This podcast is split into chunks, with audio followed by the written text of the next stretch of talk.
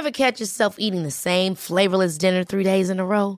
Dreaming of something better? Well, HelloFresh is your guilt free dream come true, baby. It's me, Gigi Palmer. Let's wake up those taste buds with hot, juicy pecan crusted chicken or garlic butter shrimp scampi. Mm. Hello Fresh. Stop dreaming of all the delicious possibilities and dig in at HelloFresh.com. Let's get this dinner party started.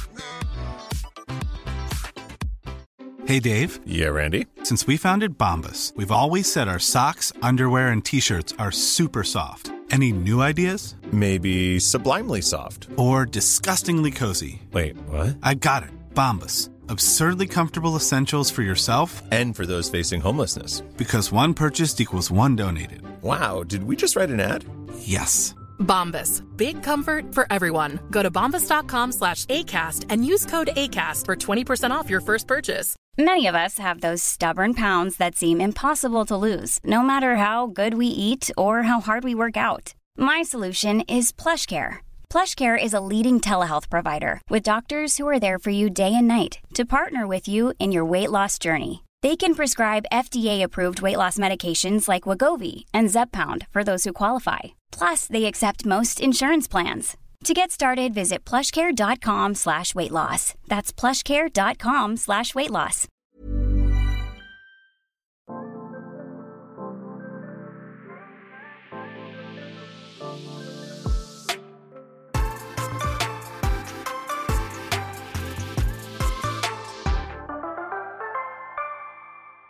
Hei og hjertelig velkommen til ukens episode av Treningspodden. Podkasten av oss som elsker trening, for deg som elsker trening. Ja, eller som har lyst til å begynne å elske trening. Den er jo for alle som altså Det kan jo hende at mange føler at de har trent litt når de har hørt på oss også. Eller for de som ikke elsker trening, men har lyst til å elske trening. Helt riktig. Eller de som både elsker og hater trening. Fordi, helt ærlig, de tror jeg det er ganske mange av. Ja, det, Og jeg kan jo innrømme at man er jo litt delt selv. Mange tror nok at vi som, eh, ja, som jobber med trening, at vi gleder oss til hver eneste treningsøkt. Altså tvert imot. Jeg dreader nesten hver økt, men det er liksom den følelsen etterpå som bare slår alt. Det er det. Og det er egentlig litt det vi skal inn på i dag. Dette med både det å liksom ja, vi, vi, liker å si at vi elsker trening, men helt ærlig så er det jo et par ting rundt dette med å være en treningsperson som ikke alltid er like gøy. Eh, så det skal vi snakke litt om i dag. Hva det er vi elsker med trening, hva det er vi hater er litt sterkt ord, men hva vi misliker litt mer med trening. Hvilke øvelser vi alltid gleder oss til, og hvilke øvelser vi alltid gruer oss til. Og ja, litt av hvert når det gjelder elsk-hat rundt trening. Treningsform øvelser osv. Ja, å herregud, det blir uh, gøy. Det er sånn, litt sånn meningsløs, men samtidig gøy episode, hvis du skjønner. Altså, jeg hadde digga det. Jeg digger det. Uh, men før vi går i gang med det, så har vi en uh, ganske stor nyhet å dele. Trommevirvel! våren 2023 så arrangerer jeg og Silje treningsreise. Eller rettelse. Egentlig så det, er jo dette her min og Maren Erdvik sin treningsreise, som vi har kjørt både én og to ganger i året nå i ganske mange år. Men nå har det seg sånn at Maren har blitt gravid, det har sikkert de fleste fått med seg. Og da passer det ikke for henne å være med som trener. Så da steppa Vasilje så snill å steppe inn som vikar. Og da ble det ikke lenger Pia Marens treningsreise, men Pia og Silje sin treningsreise til Rådås. Og dette skjer da 7. til 14. mai 2023. Tenk det. Altså, dette her er jo litt gøyalt. Jeg vet ikke hvor mange ganger vi har snakka om å arrangere treningsreise, eller i det minste en treningshelg eller treningsevent i liksom treningspoddens ånd. Altså, det skulle jo bare mangle. Straks er vi inne i syvende året med treningspodden, og fortsatt ganske eh, lite eh, av liksom det som går på treningseventer og treningsreiser, sånn felles sånn egentlig. Og det er det jo veldig mange som har etterspurt. Og jeg har jo også eh, hatt veldig lyst til å gjøre det flere ganger, men så har det liksom Det har på en måte aldri klaffa. Eh, det har nok litt å gjøre med at vi begge to har veldig mye greier på, på, på gang på hver vår kant. Så det er liksom vanskelig å arrangere noe litt sånn stort som krever mye tid og, og, og, og energi. Men denne gangen, når dere spurte om jeg kunne steppe inn for Maren, så kjente jeg, vet du hva? Nå blir det riktig. Ja. Nå klaffer det. Nå gjør vi det. Helt enkelt. Og jeg er jo utrolig takknemlig for å bli spurt. Jeg eh, deg og Maren er jo på en måte Dere er jo superteamet når det gjelder eh, treningsreise. Og jeg syns jo bare det er utrolig hyggelig å få lov å være med på noe dere allerede har etablert. For eh, det er litt sånn, ikke sant? Det er litt sånn deilig for meg at jeg bare kan slide inn i deres treningsreise. Der hvor alt er ordna, programmet er på en måte satt, og dere har testa og funnet ut hva som fungerer, og så får jeg lov å bare komme og bidra med mitt. Så ja, takk for det. Er jo, det er jo en, du kommer til dekka bord, rett og slett. Og øh, når du stiller opp der, Silje, og er den slabbedasken du er, så kan du bare skylde på at vet du hva, jeg er bare vikar. Ikke skyld på meg, se på Pia. Um, det, er Pia. det er meg selvfølgelig som skal være med, og så er det også Tonje Lien Wold. Hun var med også uh, nå på den siste turen vi hadde. Eh, og hun, jo, hun, er jo en kjempedyktig um, instruktør som også kan ha en flust av timer. Så jeg vet jo at timeplanen det året her kommer til å bli helt rå med alt vi kan ønske oss av liksom sirkeltrening mye uten utstyr, crossfit, Zuma-move. Du kommer til å holde masse deilig yoga. Håper vi kan få inn litt meditasjon og liksom enda mer fokus på det avslappende og nedstressende da, enn vi har hatt før. Ja, både Tonje og jeg har jo både vinyasa-timer og yin-timer. Og, og, vi er jo egentlig all, Vi tre er veldig ulike og har litt sånn ulike ting å by på. Vi utfyller hverandre veldig godt. Og jeg tenker jo også det kan være veldig gøy å eh, ha kanskje enda mer fokus også på litt sånn faglige diskusjoner, foredrag, workshops. At man faktisk kommer hjem med masse ny ikke bare erfaring, men også læring i kofferten. Um, så dette her blir utrolig gøy, fordi det er veldig ofte sånn at på en treningshelg eller en uh, workshop som tar en kveld eller en dag på helgen, så er det utrolig liksom, snevert hva man egentlig rekker å, å ta inn over seg av uh, kunnskap og, og informasjon om ulike temaer innenfor trening. Men på en hel uke, folkens, da er det virkelig store muligheter. Så ja, gruppetimer av alle mulige slag. Yoga, kanskje litt gruppetrening i takt med musikk. Eh, foredrag, workshops, you name it. Dette blir eh, knallbra. Absolutt. Så jeg kommer til å linke til denne turen i episodebeskrivelsen. Men hvis du søker opp liksom Pia og Silje treningsreise Ving på Dr. Google, så kommer det opp der også. Det er altså 7. til 14. mai 2023. Vi skal til Rådås, og hotellet heter Sunwing Calitea Beach. Der har vi vært mange ganger før. Vi digger det. Det er et perfekt sted for å arrangere akkurat denne turen. Avreise er fra Oslo, og prisen starter på 13 959 for å være eksakt. Så her er det fint å sikre seg en plass hvis du kjenner at dette frister. Og så må jeg bare skyte inn, Vi kommer til å snakke mer om den turen i fremtida, Silje, men jeg må bare understreke at det å reise aleine, det kan være noe av det smarteste og beste du gjør. Altså vi har Senest også nå når jeg var, med Ving eh, på Vingcamp på Kypros. Alle som reiser aleine, de blir så positivt overraska over hvor ålreit det er. Eh, vi reiser jo en stor gjeng på tur. ikke sant? Alle er der for å gjøre akkurat de samme tingene.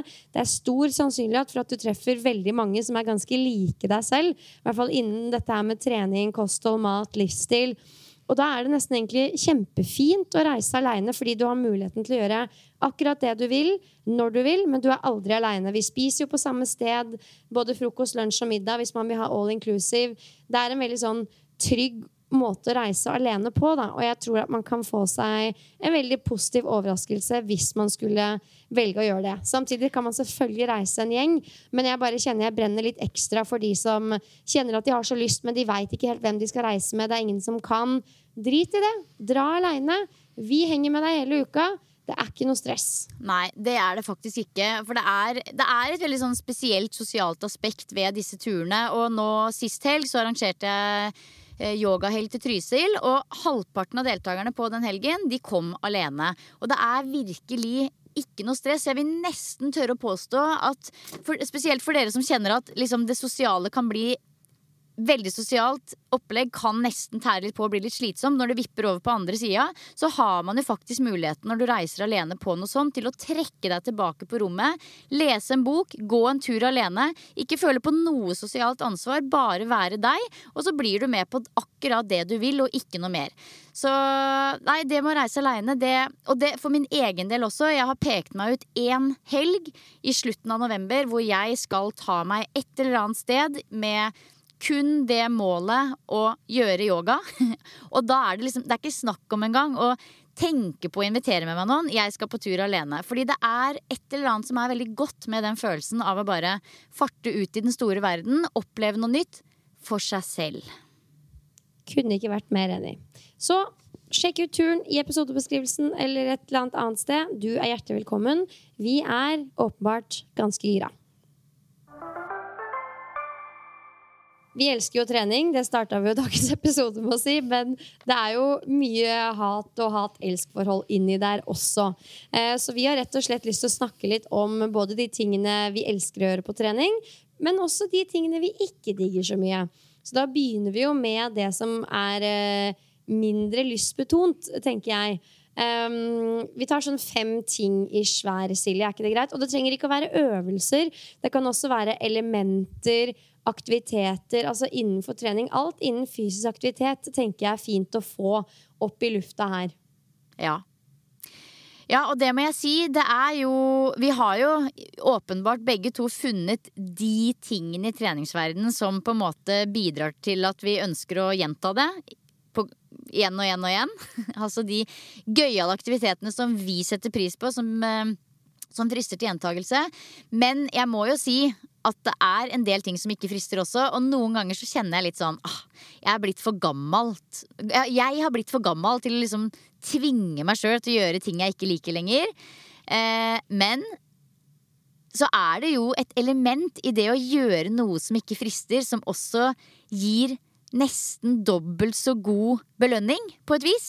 Ja, ja, jeg er litt splitta der. Da jeg var yngre, så var jeg veldig sånn Hvis det var noe jeg syntes var ukomfortabelt eller ubehagelig i en treningssetting, så ble jeg veldig gira på å gjøre nettopp det. Fordi jeg var veldig sånn der, jeg skal prøve alt, jeg skal utvikle meg og bla, bla, bla. bla, bla. Men jeg tror at etter hvert som man blir eldre og har vært igjennom den fasen, så blir man mer sånn der at vet du hva, jeg har prøvd ganske mye dette er det jeg trives med, så det er det jeg også bruker tid på. Ja, og, um, og jeg kan nok helt ærlig si det at jeg bruker definitivt mest tid på de tinga jeg liker. Eh, ofte er det jo litt sånn at på en måte de tinga vi elsker, det er det vi er gode på. Og de tinga vi ikke er så glad i, det er det vi ikke er, eh, har like god kontroll på. Men jeg kjenner jo også at jeg veldig ofte blir vassende rundt i min egen komfortsone jeg trives nok, kanskje jeg er nok en av de som trives litt ekstra godt kanskje også i den komfortsonen trivselssonen, og der er det fint å være, men jeg må jo utfordre meg litt. Så hvis jeg skal trekke frem én ting som kommer og går, som jeg har snakka om høyt i poden før, så er det dette med intervalltrening. Altså, jeg har et evig langt elsk-hat-forhold til intervalltrening. Fordi når jeg er i god flyt med intervaller, kjører fast intervall på fast dag, én dag i uka, tralten går, da må jeg bare si det er noe av det beste i hele verden. Altså den følelsen etter en intervalltrening hvor du bare har trent i under en time, er helt pumpa, full av adrenalin, full av endorfiner, føler deg liksom som queen of fucking everything. Det er faktisk ingenting, vil jeg tørre å påstå å si, som er så digg som den følelsen. Men når det er lenge siden man har vært i en god flyt med intervalltrening, så er det jo heller ingenting som frister så lite som intervall. Og det er derfor det er et elsk-hat-forhold til meg. Fordi det å komme seg tilbake igjen på hesten og gjennomføre den første og noen ganger andre og tredje intervalløkta før man er godt i gang, det er altså så vondt. Ok, Det overrasker meg stort at den var på førsteplass på hatlista di. Men jeg skjønner, altså det å komme i gang med intervaller og de første intervallene, det er liksom stor, eh, et stort hinder for deg.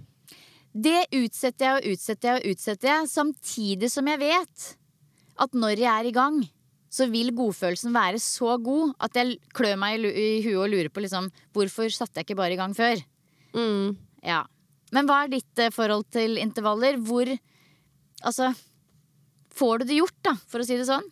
Nei, altså Nå er jo ikke intervaller en del av treninga mi sånn i det hele tatt. Jeg ikke har jeg overskudd, lyst, ressurser eller kapasitet til å drive med intervalltrening. Men jeg har jo en mølle i kjelleren som jeg bruker veldig sånn iherdig i perioder. Og det, jeg skal jo tilbake til det på et eller annet tidspunkt, men det bare er ikke plass til det akkurat nå. Så jeg har faktisk det på elsklista mi, fordi jeg bare vet at hvis jeg bare kommer meg på mølla og kjører fire ganger fire, så får jeg den gode tomatrøde følelsen i, kropp, i kroppen. og det koster meg veldig lite, for jeg føler med styrketrening så må du liksom tenke gjennom masse. Du skal bevege armer og bein i forhold til hverandre, og du må motivere deg til settene. Mens med intervalltrening så er det bare å trykke på en knapp, og så gjør liksom nesten mølla det for deg. Hvis du løper på mølle, da. Ute er jo litt annen greie.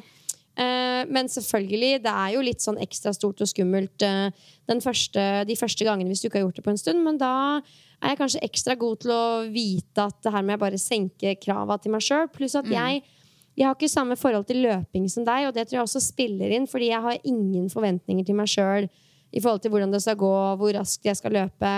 Og det, erfaringsmessig så tilsier det også at man har litt sånn lavere skuldre når man skal gjenoppta en aktivitet. da. Ja, Nei, altså jeg må jo igjen understreke at det er elsk- og hatforhold, dette her. Fordi altså den følelsen, den tomatrøde følelsen du sier, det er jo virkelig ingenting, vil jeg si, som på en måte er så nydelig som den følelsen etterpå. Da føler man seg så sykt bra. På en helt annen måte enn en hvilken som helst annen treningsøkt. Så det er virkelig elsk og hat, men det sitter langt inne å komme i gang igjen altså når det er en stund siden sist.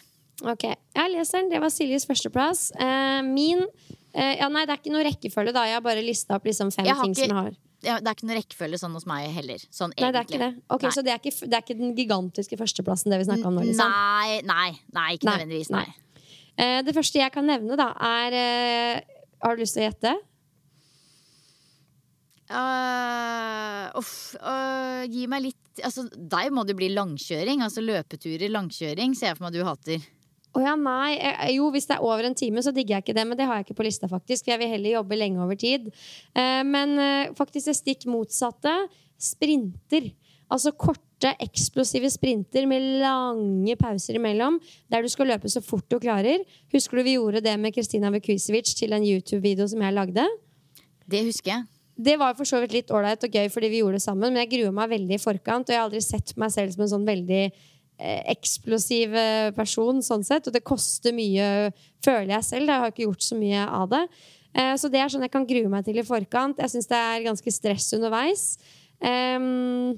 det er jo litt moro, spesielt på den økta. Altså, jeg har aldri vært så støl i kjernen og i bekkenet som jeg var etter den økta der. Det gjorde, altså I hofter, alt mulig. Men ja, nei, det har liksom aldri helt vært min uh, greie. Når du liksom bare jobber så hardt for å løpe så fort du klarer at du bare snubler i dine egne bein omtrent. Det, det er ikke noe jeg gjør sånn altfor ofte. Også sikkert fordi jeg er vant til å trene aleine, og det å motivere seg til noe sånt på egen hånd, eksplosive bakkeintervaller f.eks., det, det er litt sånn next level. Så det er ikke, liksom, det er ikke min favorite. Nei. For det er litt i samme gata som intervall, at det krever så enormt eh, Altså liksom det krever så enormt i forkant. Det er den mentale liksom, oppbyggingen eh, mot selve økta som er krevende på et vis. Mm, mm. um, ja, altså jeg gjør jo en del yoga, og jeg elsker yoga. Det er sjelden jeg liksom kjenner at uh, det ikke frister med yoga, på en måte. Men det er én, ett element i yogaen som også er et veldig viktig og stort element i yogaen, som uh, er det vi kaller for bakoverbøy. Um, Altså backbends, en sånn klassisk Klassisk ord man bruker på det, er en backbend boost flow eller hjerteåpnere, heart openers. Og det er jo helt enkelt forklart når du eh, åpne hjertet ditt, si at du står rett opp og ned, så åpner du hjertet opp mot taket. Alle mulige stillinger som eh, bidrar til den posisjonen i ryggsøylen. Og det er jo åpenbart noe vi har veldig veldig godt av, fordi det er veldig mye hva skal jeg si, motvekt til alt det vi gjør med armene foran kroppen, og du får åpna opp rundt skuldrene på fremsiden, hjertet. Eh, det er jo også veldig mye yogafilosofisk eh, Men det føles ikke ut som han har godt av det, for det føles veldig Nei. feil ut. Du føler at korsryggen din bare moses. Ja, for jeg må si det at hvis det er én Jeg elsker yoga, men hvis det er én ting i yogaen som jeg på en måte Som jeg stritter litt imot, altså sånn hver gang jeg er på det, så er det liksom en liten sånn bak i hodet som sier nei, nei, nei, så er det bakoverbøy. Og jeg tror jo helt på ekte at det er fordi jeg har litt ekstra godt av det. Altså jeg er ikke spesielt fleksibel i ryggsøylen den veien sammenligna med andre veier. Eh, sånn at det er liksom Det krever litt ekstra, men det er jo som du sier, du, du kan føle at korsryggen blir litt most, og det er jo et godt tegn på dette her med at du rett og slett går for dypt. Altså hvis du kjenner at det blir komprimert i korsryggen, så er det jo fordi du går altfor dypt. Så man skal jo egentlig ha med seg liksom et element av at man kan puste jevnt gjennom stillingene, at man ikke må skjære grimaser. Altså såpass kontroll skal man jo ha hele veien, at pusten alltid er i bunn.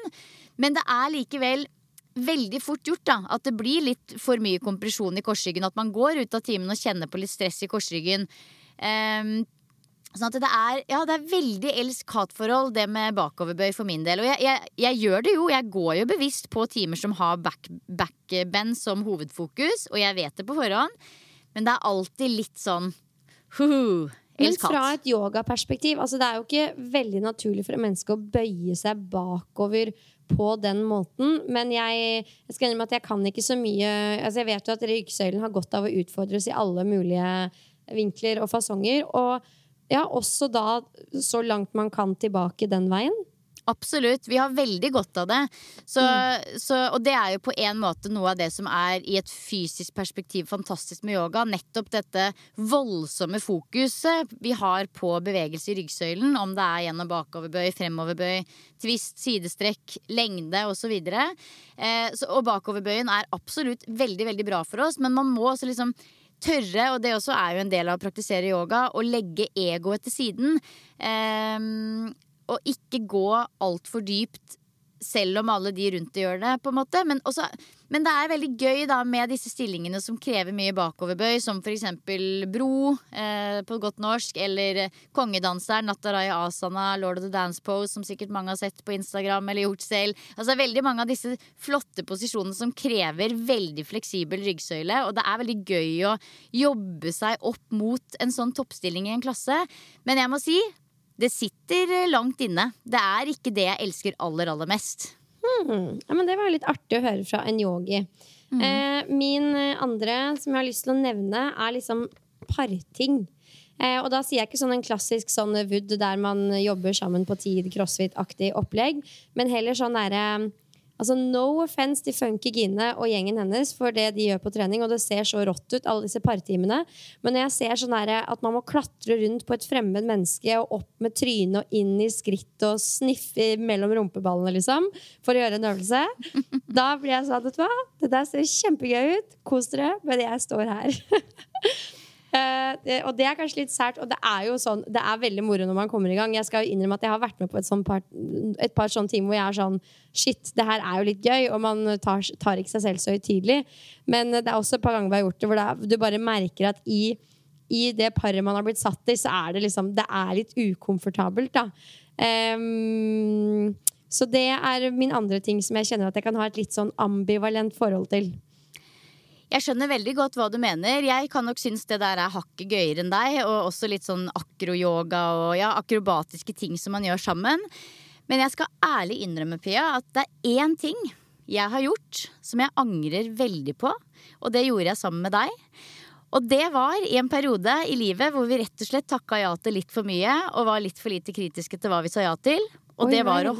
Ja. Vi holdt en sånn time, vi, Pia, på en convention i Oslo. Nei, det gjorde vi ikke. Nei, Jo, det, ja, det det, var ikke en sånn, det var ikke en sånn klatre oppå hverandre-type Jo. time. Det var akkurat det det var. Og det har jeg også prøvd å fortrenge, Pia, for det hører jeg du har fortrengt nå. Men det har vi gjort.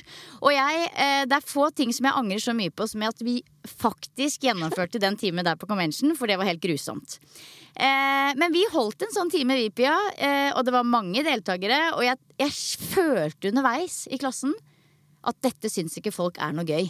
Uff a meg. Ja, fordi Ja. eh, ja, ja, altså, Det er mange grunner til at jeg angrer på at vi gjorde den timen. Men en av de er jo at hvis man skal gjøre noe sånt, så bør det være i en bitte liten gruppe i en litt mer sånn type workshop-setting.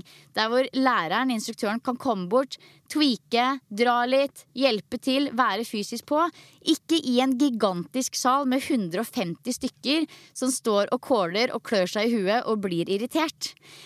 Nei, gud! ja, det, det- ja, altså, det her, det her det er enten fortrengt, vi, fortrengt, eller så har jeg en annen opplevelse av det enn deg. Men jeg, jeg stoler jo på deg. Jeg skal så- finne fram det programmet, for det, det programmet fins fortsatt et sted. Og jeg har også sånn mer eller mindre for, fortrengt det, Pia. Men eh, for dere som var med på den timen, så må jeg bare beklage stort, for det tror jeg ikke var spesielt gøy. Men når det er sagt, så lærer man så lenge man lever, og noe sånt hadde jeg aldri takka ja til en gang til. Å nei, og det føler jeg da Altså Det er viktig å ikke, føler jeg i hvert fall, etter hvert som jeg prøver å tilegne meg flere og flere måter og, eller timer å instruere i, så kjenner jeg veldig godt hvor grensa mi går. Jeg, blir- jeg er for, for eksempel nysgjerrig på yoga, men jeg kjenner at jeg kommer aldri til å ha yogatimer. Og etter hvert som jeg har lært meg mer om musikkbruk på trening, så kommer jeg aldri til å bli liksom den klassiske salinstruktøren som har en full time til musikk. Eh, fordi vet ikke, det, bare, det kjennes ikke godt ut hvis man utøver liksom en time som man ikke hadde digga sjøl. Noen mestrer det sikkert 100 da, men for min del så er ikke det helt min kopp te. Og det tror jeg er bra òg, at, liksom ikke, at ikke alle prøver å ha alt hele tiden. Jeg er så enig, Pia. Det er så viktig dette med nummer én, walk and do the talk. Du underviser og lærer ikke ut noe du selv ikke kan stå inne for eller praktiserer. Det mener jeg virkelig. Og jeg syns også at vi skal ha veldig respekt for ulike treningsformer. At de krever ulike, kall det teit, flåste ting å si, men eksperter. Vi har folk som har spisskompetanse på masse ulike ting. La de få lov å ta seg av de ulike tingene istedenfor at én skal ta seg av alt, for det blir sjelden kjempebra. Så jeg har veldig, egentlig, jeg er også ganske kritisk faktisk til de som på en måte er den som rekker opp handa og sier 'jeg tar den, jeg tar den, jeg tar den', fordi Sånn som vi begge var i begynnelsen av ShapeUp-reisen. Tydeligvis. Ja, altså, og, og, man vil jo også veldig gjerne være en person som sier ja. Det handler jo litt om det også, og der også blir man jo litt bedre kjent med seg sjøl etter hvert. Og vi vet jo begge at det, følelsen er så mye bedre av å stå foran og virkelig vise fram noe som du er et produkt du er så stolt av, sammenligna med å bare gjøre det fordi det forventes av deg. Så um, Gud, ja. Ja. ja. Vi, du, vet hva? Vi, må, vi kan ikke prate like lenge om hvert punkt, for da kommer vi til å sitte her i timevis. Ja, altså Hva- jeg, hva har ikke, jeg har ikke så mange punkter, men jeg tenkte jeg skulle trekke inn én øvelse fra styrkeverden, da, fordi det er litt aktuelt, eh, som jeg på en måte aldri blir bestevenn med, og jeg har nok nevnt det før også. Eh, og grunnen til at jeg sier den, for det finnes selvsagt mange andre som jeg misliker mer, men grunnen til at jeg nevner dette, denne spesifikke øvelsen, er fordi den er det veldig mange som gjør, og det er markløft. Markløft for meg, det blir aldri spesielt moro. Eh, det er den øvelsen innenfor de klassiske styrkeøvelsene som jeg på en måte misliker såpass sterk at jeg bevisst så godt som aldri gjør den. Eh, og så er det også litt fordi at både markløft og knebøy i én og samme økt for meg, det blir litt for meget sånn for korsryggen, så da velger jeg ofte bevisst ut markløften og legger inn knebøyen isteden. Men det, hva var grunnen til at du ikke likte markløft igjen? Var det pga. ryggen din? At du føler at ryggen din ikke mestrer det helt? Det, ja, men det er teit og feil å si det også. Fordi hvis jeg hadde lagt bort knebøyen, så hadde det sikkert gått bra med markløft. Men de to kombinert i samme program, pluss litt annet også da, da blir det fort gjort litt for mye. Eh, og så er det bare en sånn øvelse som jeg aldri helt føler at jeg har mestra veldig godt. Jeg har jo trent masse markløft opp, opp igjennom, men aldri helt klart å få godfølelsen, da. Hva med når du gjør det i trap bar, da? Ja, altså jeg, og det fins varianter. Sumomarkløft for eksempel syns jeg er mye bedre enn vanlig klassisk markløft. Og sammen med strakmark. Den er også grei. Men det er den klassiske markløften med stang som jeg ikke er sånn superhappy med. Skjønner, skjønner, skjønner. Hva er ditt forhold til den? Om det. Eh, mitt forhold til den er at jeg syns den er eh, helt grei, men jeg, jeg syns at liksom, det fins andre varianter av markløft som er bedre, både for å påvirke muskelvekst, men også sånn rent funksjonelt for å gi folk en god opplevelse med øvelsen. Jeg føler at Når du gjør en klassisk markløft med stang, så er det nesten umulig å unngå Oi! Nå velta du ned her. Det er nesten umulig å unngå å føle at stanga er litt i veien. Eh, Ja, jeg skjønner du, hva du mener. ja, mens når du gjør en med trap bar eller strake, den strake varianten, eller bare med et bredere grep, så blir opplevelsen litt annerledes. Så jeg syns nok i hvert fall det er um, en sånn øvelse der det er lurt å ta noen valg i forhold til anatomien til personen, og se hvordan du kan gjøre den på en måte som funker best. Da. Så det er ikke så ofte jeg gjør tradisjonelle markløft selv heller. I så fall skal jeg i hvert fall ha reimer og gjerne et sumo, en sumostance. Ja, så da er, vi jo på sam, da er vi jo i samme båt der, da. For jeg gjør jo absolutt markløftbevegelsen. Men jeg mm. Eh, foretrekker en av de alternative variasjonene. Skjønner, skjønner, skjønner.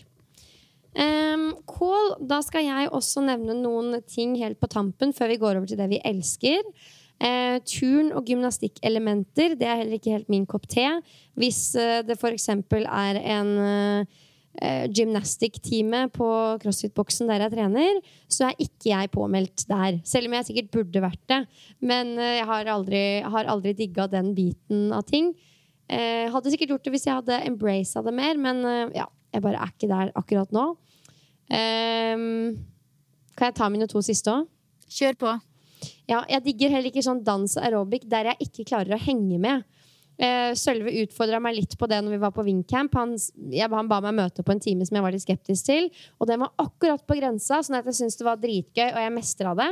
Men så fort det bikker, og jeg blir stående liksom, må følge altfor mye med, pulsen går ned, og det blir ikke en økt, det blir mer liksom, fokus på koordinasjonen, da kan jeg bli litt irritert. Fordi jeg er ikke der for å lære meg å danse, jeg er der for å trene, hvis du skjønner. Ja, jeg skjønner veldig godt hva du mener. Og det er jo også Det er jo litt sånn at sant, vi er jo alle noen har mer musikalsk talent enn andre, for å si det sånn. Men eh, samtidig så er det også mulig å trene det opp. Jeg er ikke noe sånn kjempegod på å ta imot koreografi, men jeg har hatt perioder i livet mitt for ganske god, god lang tid tilbake hvor jeg var mye bedre på å ta imot koreografi og trinntimer eh, kjapt enn det jeg er nå. Jeg havna på en time i går, faktisk, som er eh, Absolutt ikke av eh, liksom, det mest avanserte slaget, men likevel såpass at jeg måtte være sylkonsentrert og bomma masse og måtte le mye av meg sjøl, og de rundt lo litt, og det var litt sånn. Man kan jo ikke ta seg sjøl høytidelig, men jeg merker at det å gå på sånne timer litt regelmessig bidrar virkelig til å liksom øke selvtilliten på de timene. Da. Det skal lite til før man blir bedre, men gjør man det sjelden, så er det Ja, da, da må jeg også være superkonsa. Absolutt, og det er jo en ting man kan bli bedre på, i likhet med mye annet av det vi gjør på trening. Mm. Men eh, hvis, hvis liksom den aktiviteten ikke i det hele tatt henger sammen med det du egentlig har lyst til å bli bedre på, så tror jeg vi ofte opplever litt den demotivasjonen, Litt sånn what's the point, på en måte. Eh, mens når jeg måtte jobbe Jeg utfordra jo meg selv masse når jeg lærte meg Zuma-move, blant annet. Når jeg tok sertifisering sammen med deg og Eva Katrine. Men da var det jo bare superkult og kjempeviktig for meg, fordi jeg visste at dette er noe jeg har lyst til å ta eierskap til og bruke. Ja. Eh, så da blir det noe annet igjen. Så det kan man jo tenke over i forhold til sin egen motivasjon og hva man liker og ikke liker. Du kan jo på en måte trene deg selv til å like alt og bli stadig bedre, men det handler litt om hva du ønsker å bruke tida di på, da. Ja.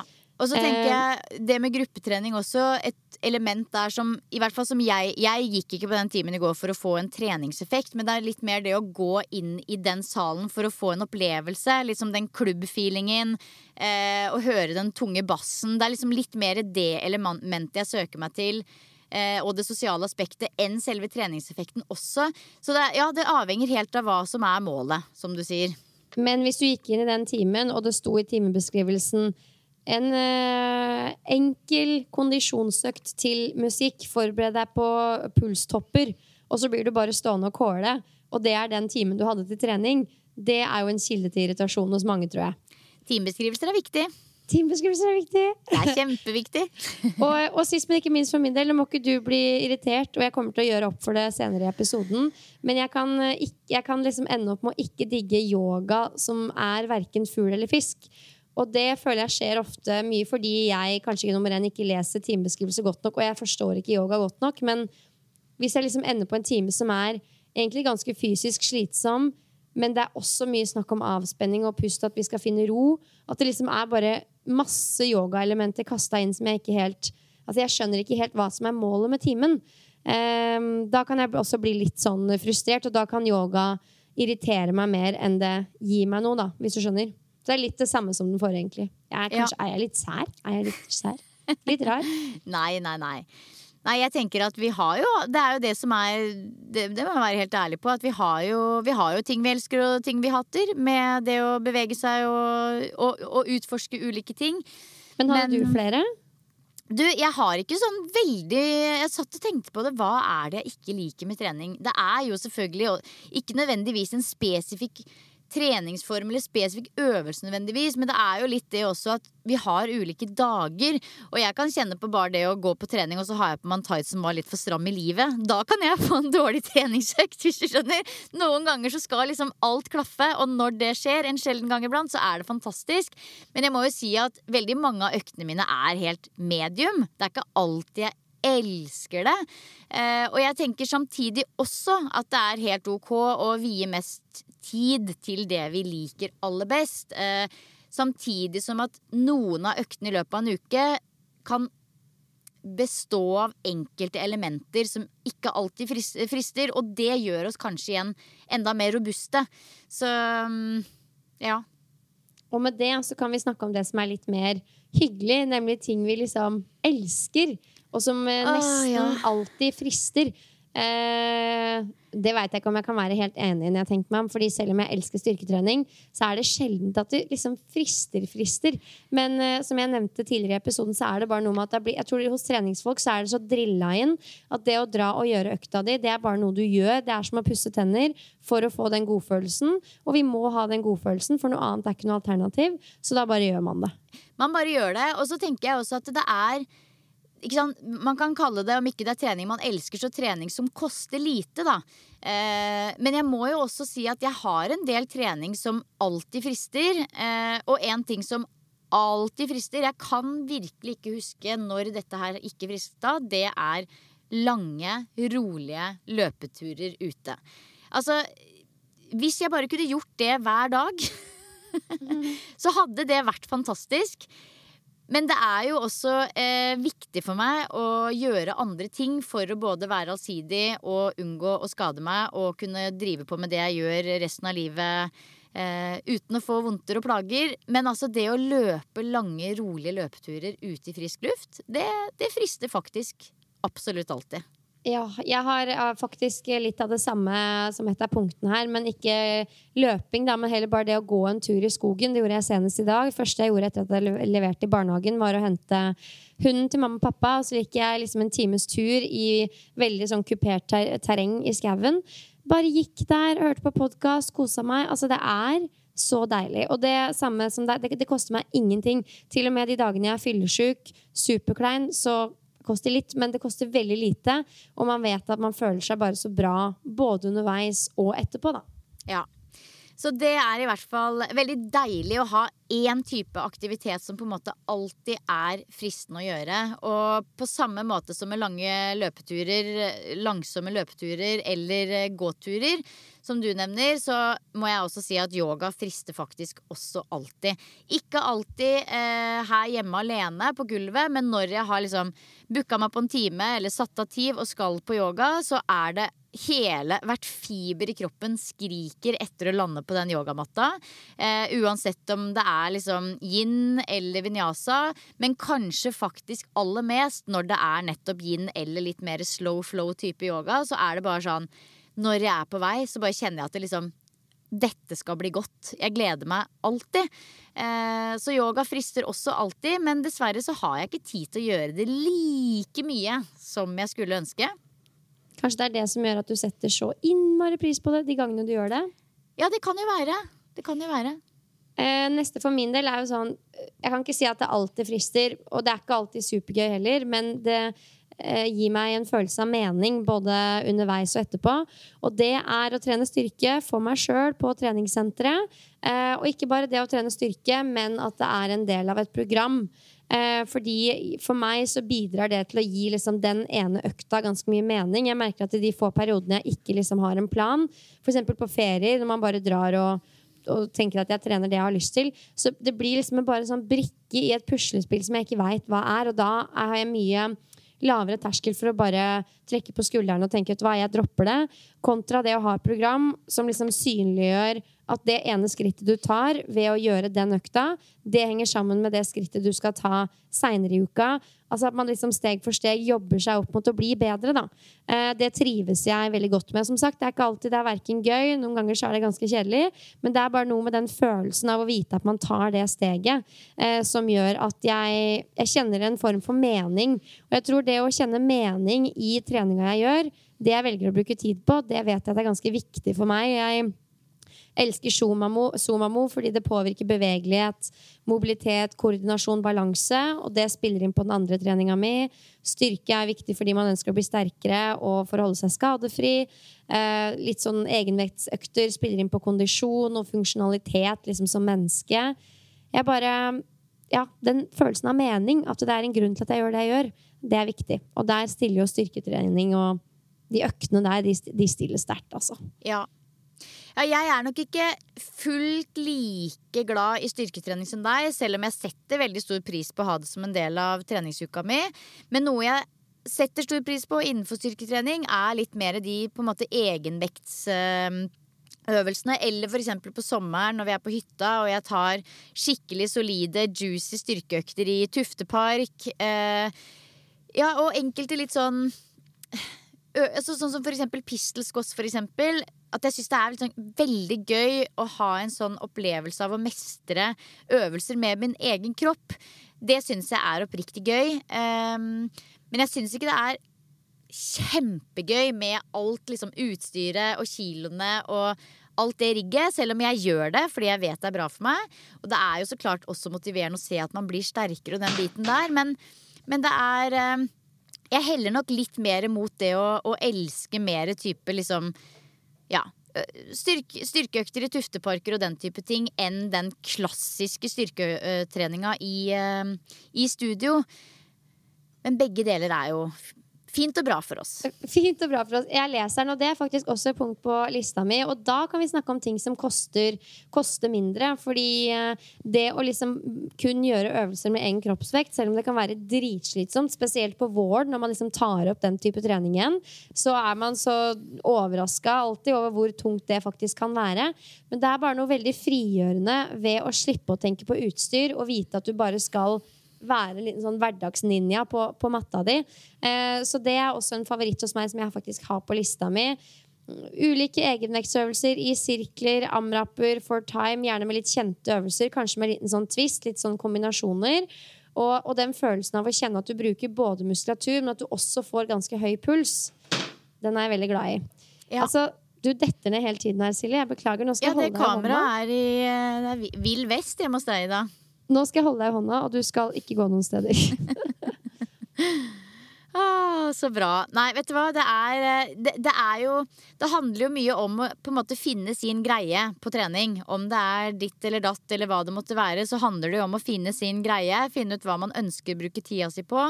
Hva man ønsker å bli bedre på. Og kanskje legge inn støtet noe på det som ikke alltid frister, men som du vet er, svart, men, eh, er smart. Men likevel, mesteparten av tiden som du bruker på trening, bør kanskje være eh, kombinert med noe som er litt lysbetont.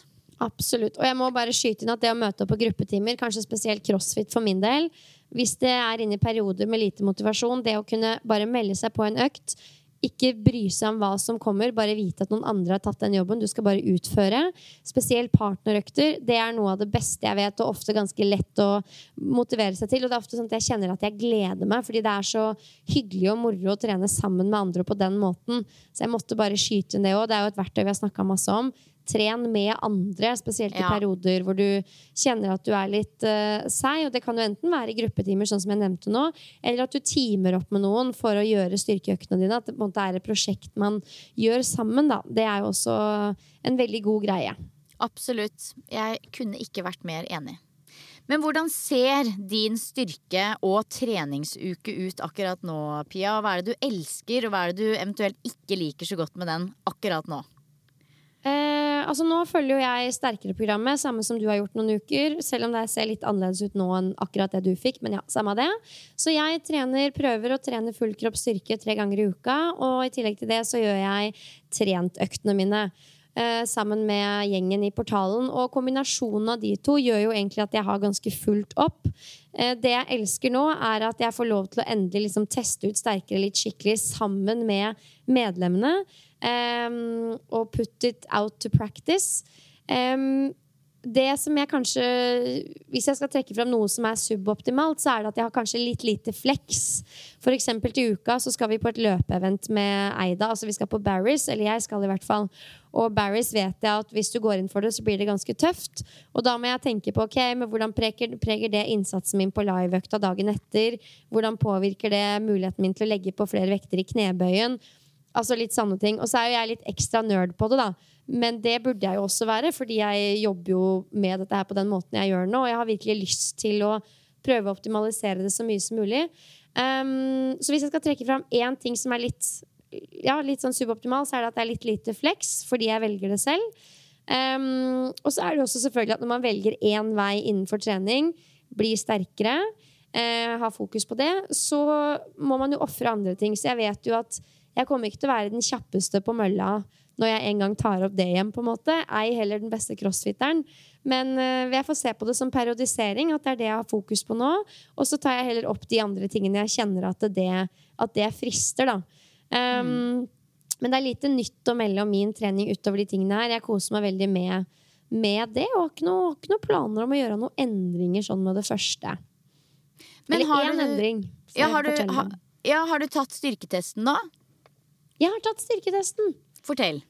Det har jeg gjort. Nei, altså, jeg tok styrketesten, og jeg hadde jo veldig lyst til å gjøre det på samme måte som deg, med PT. og liksom jeg ble jo veldig stolt av deg for måten du la det opp på. Men um, nummer én, det var litt vanskelig å finne tida og finne den rette PT-en. Uh, nummer to, jeg blei litt pressa på tid. Og nummer tre, majoriteten av de som velger å starte på et styrkeprogram, Ola og Kari Nordmann, de har jo ikke mulighet nødvendigvis til å teste med en PT. Og det kan også være et hinder bare det at man må teste med noen. Så da mm. tenker jeg at ok, da prøver jeg å teste aleine. Og så kan det nok hende at jeg hadde fått jusa ut et par reps til hvis jeg hadde hatt en annen enn der. Men hvis jeg tester på samme vis neste gang, med de samme forholdene, så er det fortsatt en god indikasjon på at uh, pila peker rett vei. Og det er så viktig å huske på med disse testene. Jeg føler det er så mange som stresser med det, men det er jo egentlig bare en måte å finne ut av hvor landet ligger hen. Absolutt. Det er fullt mulig å kjøre styrketester uten PT. Enten alene eller sammen med noen. At man bare går på trening sammen med noen og gjør det.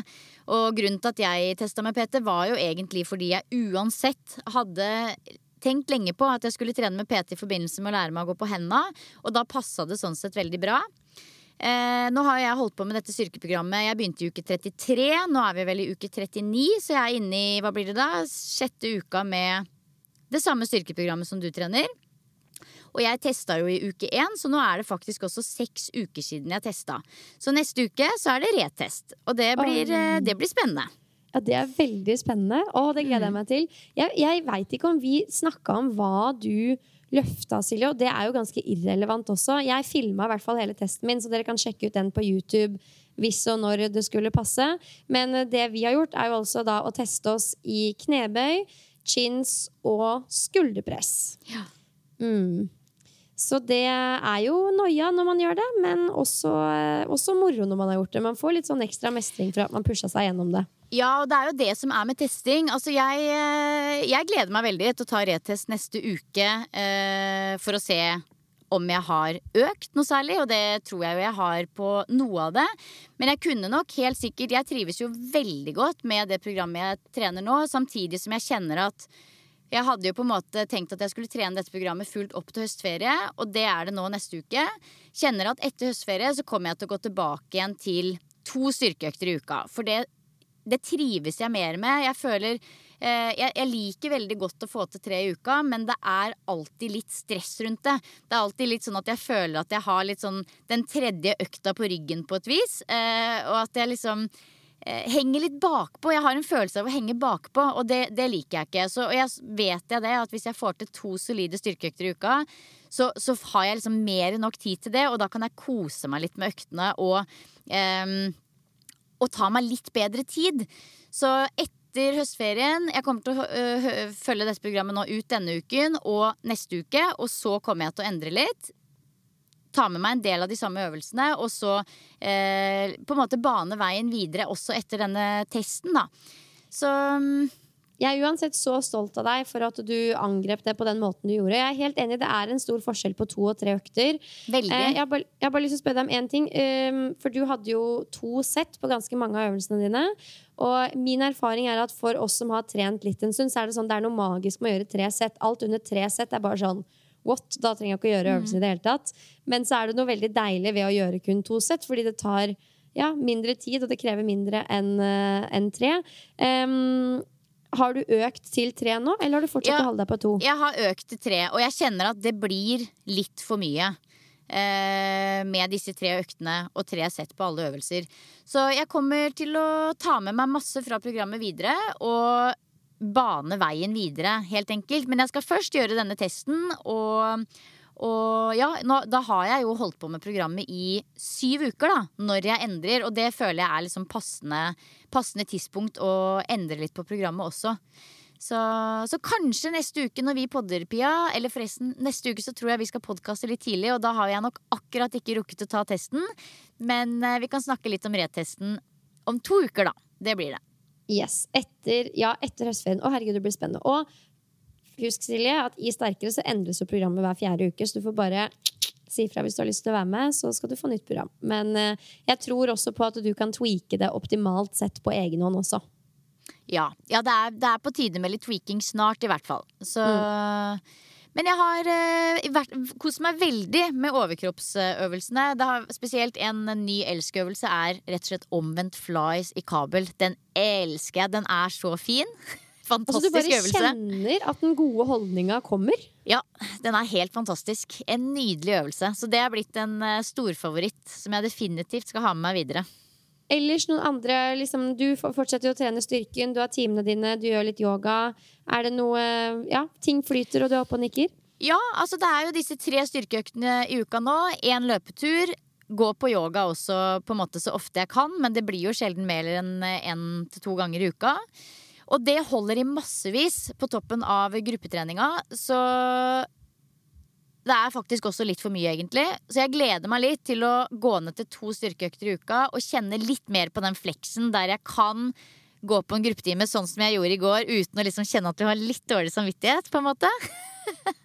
Men at den fleksen er der, at én økt i uka kan være sånn akkurat det du føler for. Om det er å løpe en tur, om det er å gå på en gruppetime, om det er å ta en ekstra overkroppsøkt. Alt er greit. Eh, og den, den, den fleksdagen, den kommer tilbake igjen eh, etter høstferien. Den, den ser jeg. Og vi kan jo skyte inn at sånn, du jobber jo mye med trening. Du er mye på beina. Altså Beina brukes mye. Beina tåler mye belastning. Men det er klart, i et sånn trening, styrketreningsøyemed så ville man nok vurdert uh, i ditt tilfelle å hatt uh, to fullkroppsøkter og én overkroppsøkt hvis Ja. det var rom for en tredje. Fordi det er så mye belastning på beina ellers, da. Og det er akkurat det jeg ser for meg. Det, det er det som er det optimale for meg.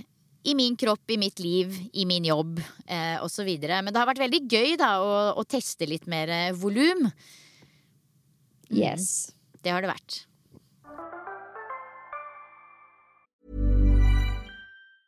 A lot can happen in the next three years. Like a chatbot may be your new best friend. But what won't change? Needing health insurance. United Healthcare Tri Term Medical Plans are available for these changing times. Underwritten by Golden Rule Insurance Company, they offer budget friendly, flexible coverage for people who are in between jobs or missed open enrollment. The plans last nearly three years in some states, with access to a nationwide network of doctors and hospitals. So, for whatever tomorrow brings, United Healthcare Tri Term Medical Plans may be for you. Learn more at uh1.com. Quality sleep is essential. That's why the Sleep Number Smart Bed is designed for your ever evolving sleep needs. Need a bed that's firmer or softer on either side? Helps you sleep at a comfortable temperature? Sleep Number Smart Beds let you individualize your comfort so you sleep better together. JD Power ranks Sleep Number number 1 in customer satisfaction with mattresses purchased in-store. And now, save 50% on the Sleep Number limited edition Smart Bed for a limited time. For JD Power 2023 award information, visit jdpower.com/awards. Only at a Sleep Number store or sleepnumber.com.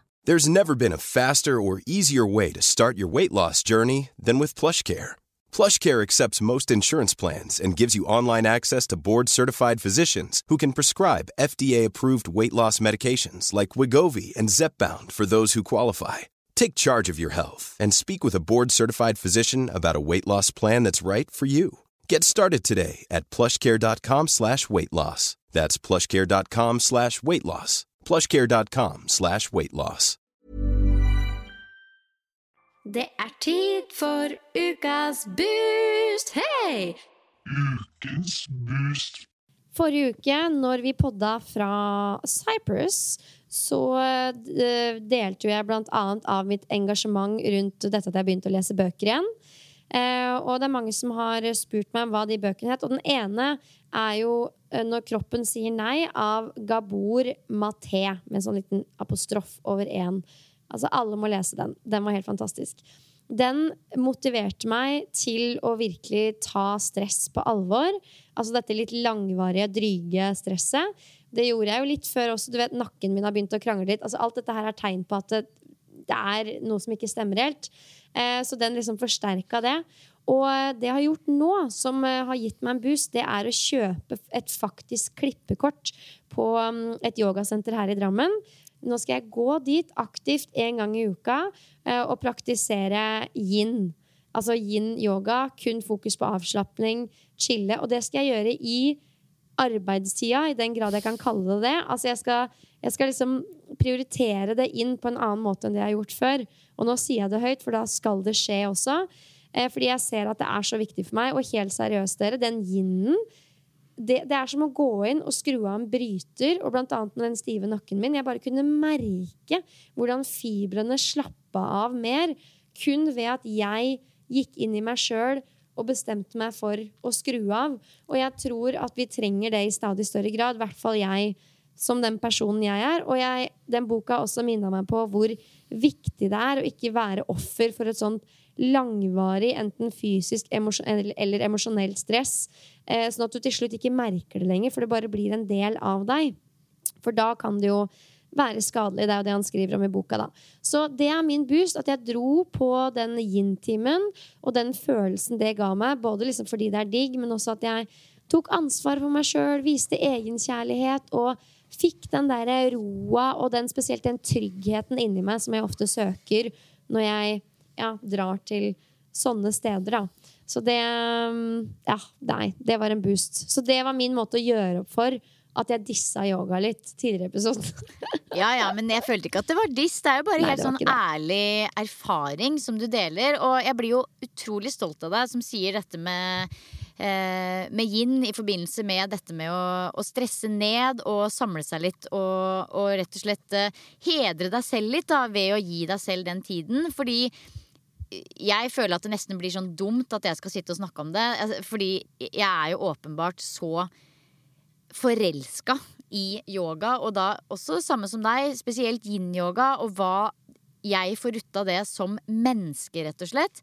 Eh, ja, for det er viktig å understreke at uh, det er ikke Det er mye fysisk, men for meg så er det vel så mye psykisk, mentalt, og liksom også det, jeg står i det, det å komme litt i kontakt med det spirituelle, hva enn det er for noe. Men bare liksom sett være i den sfæren og gå inn i seg sjøl på alle plan. Ja. Det er eh, en stor del av det. Og det, det er fantastisk, Bia. For du har ikke behov for å gå til enda et sted hvor du skal liksom prestere på et fysisk plan. Og, og, og yin-yoga, som vi snakker om nå, det er en veldig enkel fysisk praksis. Det må det være lov å si, men det er en ekstremt avansert mentalpraksis. Og jeg var på yin-yoga selv nå på mandag, og jeg må bare virkelig si at da, ikke sant, jeg, hadde, jeg jobba i helga, var bortreist på yogahelg, og, og selv om det bare er hyggelig og stas, så er det allikevel et veldig stort, ja, stort sosialt ansvar å, ha med seg en gjeng på tur på den måten. Så jeg kjenner meg ofte ganske tømt på mandagen etter. Og da går jeg alltid på yin-yoga. Og nå på mandag, det var ikke noe annerledes det. Gå på yin-yoga og kjenner virkelig i hvert lille nervesystem i kroppen min hvordan den praksisen balanserer ut alt det som føles liksom slitsomt ut, og fylle på med liksom god, godhet og energi. Det er faktisk ganske utrolig. Det høres sikkert for godt ut til å være sant, men samtidig så må jeg også understreke at man kan velge å gå på en yin-yoga-klasse og være et helt annet sted. Og da vil man ikke få den effekten. Ehm, men ved å konsentrere seg fullt og helt om å være til stede i praksisen og virkelig få rensa opp i sinnet og fjerna støy, det vil gjøre at du føler deg mer opplagt og opplever mer klarhet etterpå. Ja, for det er et veldig godt poeng. Jeg føler at yoga, veldig, som med alle andre øh, treningsformer, det handler veldig mye om hva du selv legger i det. Så jeg merker jo at jeg selv tar ansvar for å skru av, øh, liksom kanalisere litt inn på verdiene mine. Altså Du tar noen valg i forhold til hva du skal legge i de 60-90 minuttene. da. Så det er jo en stor del av det. Man har jo hatt med seg folk på yoga, så har de bare vært sånn derre Herregud, det er bare en vanlig stretchingøkt. Du trenger ikke å være her, liksom. Mm. Og jeg skjønner jo det, fordi da, da, er man ikke helt der, da. Så det blir jo i veldig stor grad det man gjør det til selv. Det er akkurat det. Du kan, du kan fint velge å gå på en yin-yoga på 75 minutter og bare ligge og planlegge og planlegge og planlegge og planlegge og planlegge og sitte etterpå i garderoben og scrolle i 20 minutter. Og da var det kanskje ikke den samme positive effekten som du ville hatt hvis du virkelig klarte å skru av og øve deg på å være til stede. Roe ned i pusten, tørre å lukke øynene. Altså, når jeg kom på denne timen på mandag, så hadde jeg på meg tidenes største hettegenser. Jeg hadde på lue, dratt ned i øynene, og I kid you not, jeg satt med øynene igjen fra start til slutt og var våken. Og gikk ut derfra og kjente nå begynner uka. Mm. Nydelig. Det er en nydelig følelse. Så alle dere der ute som kjenner at dere er Kan kjenne litt på den der på felgen-følelsen. Det er et eller annet som ikke sant, skurrer litt. Prøv inn. Ikke bare sånn gå dit og prøv, men virkelig gå dit og prøv. Fordi det hjelper.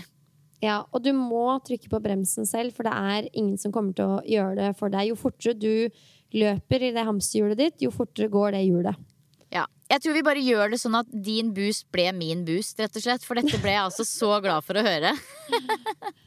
Nei, gud, det er jo ikke helt riktig. Men ja, jeg vet jo at det er det høres, Jeg så jo at du posta at du var på Yin, så tenkte jeg sånn Nå er hun flink, for vi har jo tidligere snakka om at vi har jobbhelger, og så løper vi bare videre inn i en proppfull uke, og at det ikke er uh, optimalt. Så da er det jo veldig fint å se at du og så ikke minst så deilig å da ha mandagen fri til å bare ja, altså, lande litt. Og det er ikke bare det at det er deilig, men det er helt nødvendig. Mm. Fordi jeg er sikker på at jeg kunne jobba meg rett inn i en travel mandag både én og to og tre og fire og fem ganger, men så vet man ikke helt egentlig hvor bærekraftig det er, og når det faktisk hadde sagt stopp. Og hva skjer egentlig når det sier stopp? Det har jeg aldri lyst til å finne ut av. Så derfor, mandag etter at man har jobba, så er det viktig å legge inn litt eh, egentid og pleie. Ja. Nei, åh, så enig. Så det får bli dagens avsluttende ord, dere. Dette ble jo en episode med litt hummer og kanari. Det vi snakker om uh, hva vi elsker og hva vi hater, men som vi samtidig alltid har et elsk-hat-forhold til på begge sider. Jeg er sikker på at mange kan kjenne seg igjen i mye av det. Det som er viktig, er jo bare at man finner noe som man selv syns er moro, eller som man finner mening i. Kontinuitet er det viktigste av alt. Velg det som får deg til å møte opp uke etter uke. Det er der helseeffekten ligger, og, og resultatene, hva enn, du, hva enn, du, legger i det. da. Absolutt. Da håper vi at alle dere som eh, lytter, får en fantastisk uke videre nå. Og så snakkes vi senere. Det gjør vi. Denne episoden kommer jo faktisk ut i høstferien. I hvert fall her i eh, Viken-Oslo-området. Så noen ja. tar den kanskje med seg på en eh, tur på fjellet òg. Hvem vet? Jeg har ikke helt fått omstilt meg, ja. ja ikke sant? Mm, nå er vi i høstferie. Ja, stemmer. Så bra. Vi poddes snart, dere. Ha det bra. Vi poddes. Ha det.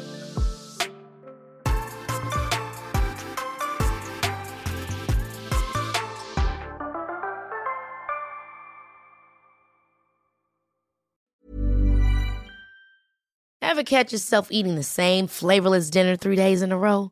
Dreaming of something better? Well, HelloFresh is your guilt-free dream come true, baby. It's me, Kiki Palmer. Let's wake up those taste buds with hot, juicy pecan crusted chicken or garlic butter shrimp scampi. Mm. Hello Fresh. Stop dreaming of all the delicious possibilities and dig in at HelloFresh.com. Let's get this dinner party started. Even when we're on a budget, we still deserve nice things.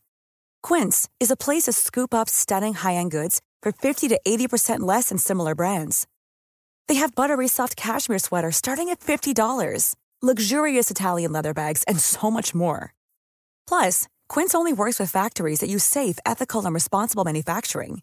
Get the high-end goods you'll love without the high price tag with Quince. Go to quince.com slash style for free shipping and 365-day returns. This message comes from BOF sponsor eBay. You'll know real when you get it.